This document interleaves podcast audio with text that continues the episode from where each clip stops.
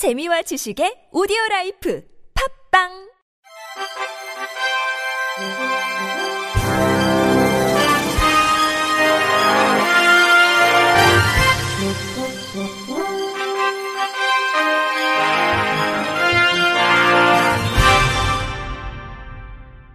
청취자 여러분 안녕하십니까? 11월 2일 월요일 KBRC 뉴스입니다. 국회 사무처는 지난달 29일 의원회관에 장애물 없는 시설 환경을 인증하는 BF 인증을 연장받았다고 밝혔습니다.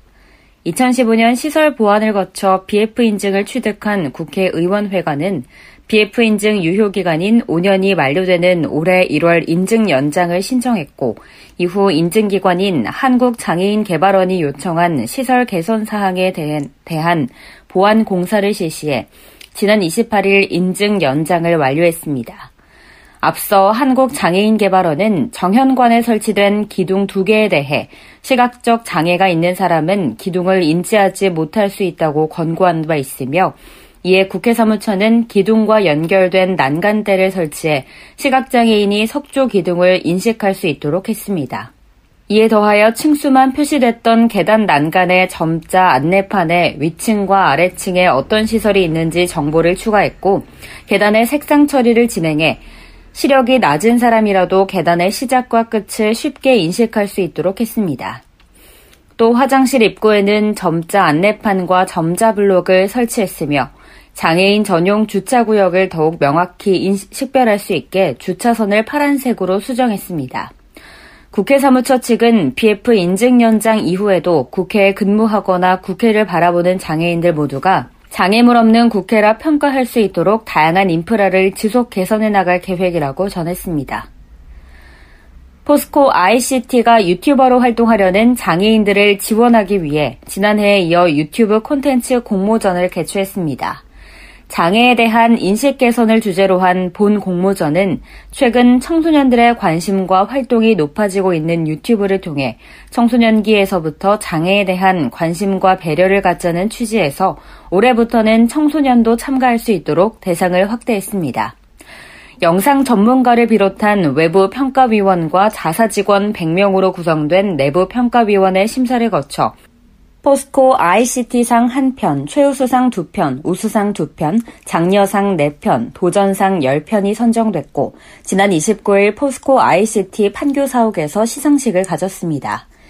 장애인 부문 포스코 ICT상은 시각장애인이 키오스크를 활용해 음식을 주문하면서 겪는 에피소드를 영상에 담은 김한솔 씨에게 돌아갔으며 청소년 부문 포스코 ICT상은 축구 선수라는 꿈을 가진 장애 학생의 이야기를 통해 장애인에 대한 편견을 없애자는 메시지를 담은 영상을 출품한 제주 영송학교 김한별 학생이 수상했습니다. 윤수걸 포스코 ICT 기업 시민 사무국장은 1인 미디어 유튜브에 대한 사회적 관심이 높아지고 있는 가운데 유튜브 제작 과정을 교육하는 프로그램을 운영하고 여기서 배운 솜씨를 실전에서 마음껏 뽐낼 수 있도록 하기 위해 공모전을 개최하게 됐다면서 IT 기업의 특성을 살려 유튜브 이외에도 AI, 빅데이터 교육 등 스마트 스쿨 활동을 적극 추진해 포스코 그룹에 더불어 함께 발전하는 기업 시민 경영 이념을 실천하고 있다고 설명했습니다. 인천광역시와 인천관광공사는 시각장애인을 위한 점자 인천관광 가이드북 손끝으로 느끼는 인천을 제작했다고 밝혔습니다. 이번에 제작된 점자 관광 가이드북은 기존 인천 관광 가이드북에 수록된 주요 관광지 내용이 요약돼 있으며 여행지별 추천 코스 및 유용한 여행 팁, 알아두면 재미가 100배 정보 등을 함께 수록하고 있습니다. 또 이 책에는 근대 개항기의 역사를 느낄 수 있는 개항장 일대와 차이나타운, 즐거움과 낭만이 있는 바다를 품은 월미도, 삶의 애환과 추억을 간직한 원도심 등 인천의 주요 관광 포인트가 담겼습니다. 점자 관광 가이드북은 수요 조사를 통해 전국의 점자 도서관, 시각장애인 복지관, 시각장애인 협회 등에 무상으로 배포됐으며 앞으로도 시각장애인 이용시설 및 개인 단체 등 필요한 곳에 신청이 있을 경우 추가 배포할 예정입니다. 박찬훈 시 문화관광국장은 이번 점자 관광 가이드북의 제작을 통해 인천에 열린 관광지 이미지를 제고하고 관광 약자를 보호하는 관광 정책의 외연을 확장하는 계기가 될 것이라고 말했습니다. 구리시는 경기도 지체장애인협회 구리시 지회 주관으로 구리시 장애인 편의 증진 기술지원센터와 구리도시공사 관계자, 지체, 시각, 청각장애인들이 함께한 가운데 장애물 없는 생활 환경 조성을 위해 불편 사항을 점검했다고 밝혔습니다. 이번 행사는 장애인 편의시설 점검단의 사전 교육 후 구리시청 인근을 이동하며 단차와 볼라드로 인한 휠체어 진입 불가, 시각장애인 등 보행자의 안전성, 점자 블럭 등 이동 불편 사항을 중점으로 점검했습니다. 구리 도시공사, 구리시 장애인 편의증진 기술지원센터 등 관내 11개 장애인단체 관계자 30명으로 구성된 장애인 편의시설 점검단은 월 1회에서 2회씩 구리시내 편의시설과 이동 구간 불편 사항을 점검하고 장애인의 이동권 확보를 위한 캠페인 활동도 진행할 계획입니다. 안승남 시장은 장애인 편의시설 점검단을 통해 지속적으로 이동 불편 사항을 점검하고 개선하여 연령 장애 구분 없이 모든 시민이 공공시설 이용에 불편함이 없도록 최선의 노력을 다할 것이라고 전했습니다. 시각장애인 안내견 말고도 청각장애인의 귀가 돼주는 도우미견이 있습니다. 하지만 이들 역시 개는 안 된다며 여기저기서 출입을 거부당하고 있는데요. 자세한 이야기 JTBC 한민용 기자의 목소리로 만나보시죠. 구루미의 친구는 청각장애인입니다. 두 살 때 고열로 청각을 잃은 뒤 불이나 대피하라는 방송이 나와도 이렇게 누군가 문을 두들겨도 듣지 못합니다. 그래서 구름이가 대신 들어주고 누군가 왔다고 알려줍니다. 이렇게 친구를 돕기 위해 구름이는 5년간 훈련을 받았습니다. 화재 경보기, 벨소리, 아기 울음소리 모두 대신 들어줄 수 있다는데 한번 보실래요? 알람을 설정해 봤습니다. 벨소리가 울리자 흔들어 알려줍니다. 친구가 듣지 못한다는 걸 잘 알고 있는지 소리내 짖지 않고 툭툭 치고 몸짓으로 알려줍니다. 구름이는 사람도 웬만하면 모르는 수어도 익혔습니다. 앉아. 이렇게 늘 귀가 돼주지만 버스에서 식당에서 개는 안 된다며 출입을 거부당하기 일쑤입니다. 그래서 외출할 때면 늘 가방에 들어가야 하고 여기저기 청각장애인 도우미견이라는 표식을 붙여야 합니다. 출근길 친구의 손에는 늘 승차 거부 신고서와 구름이는 정부 승인을 받은 도우미견이라는 표식이 쥐어져 있습니다. 매일 타는 마을버스지만 기사에 따라 승차를 거부당할 때도 있습니다. 버스에 올라타자마자 교통카드보다 도우미 견 표식부터 먼저 꺼내 보여줍니다. 식당은 더합니다. 사람들이 싫어할까봐 뚜껑을 덮을 수 있는 유모차에 태워 들어가 보지만 도우미견이라 정당한 사유 없이 출입을 거부하면 과태료를 물 수 있다는 정부의 표식을 보여줘도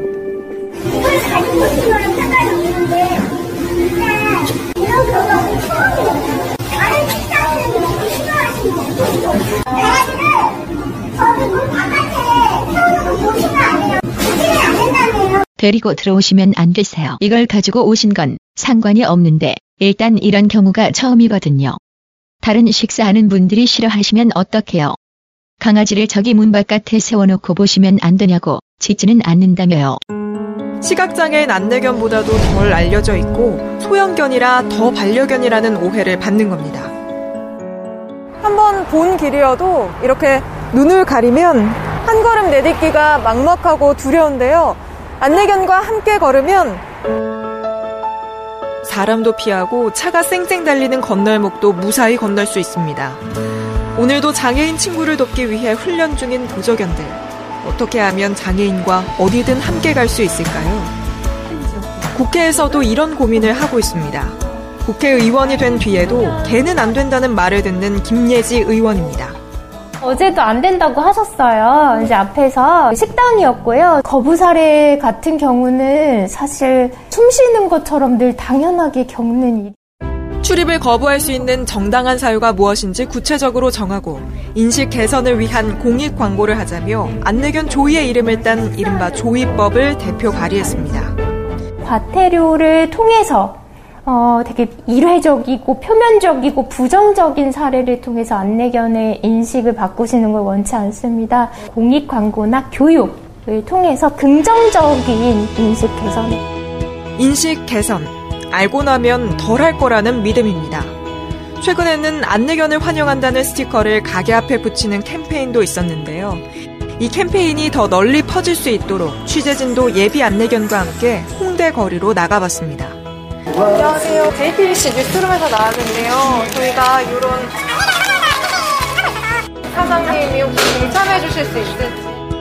이런 스티커가 식당 앞에 붙어 있으면 비장애인 손님들도 들어오면서 한 번쯤은 장애인 보조견에 대해 생각해 보지 않을까.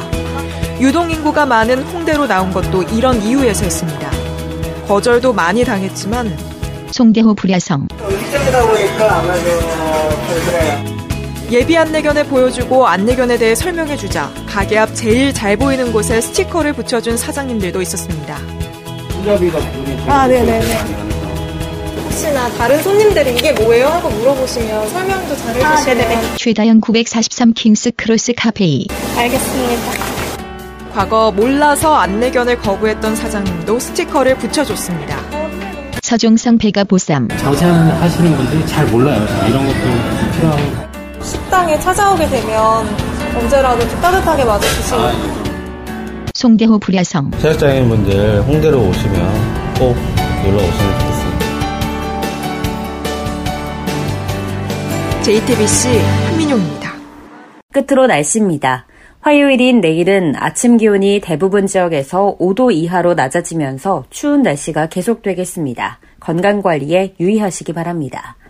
이상으로 11월 2일 월요일 KBRC 뉴스를 마칩니다. 지금까지 제작의 류창동, 진행의 김예은이었습니다. 고맙습니다. KBRC.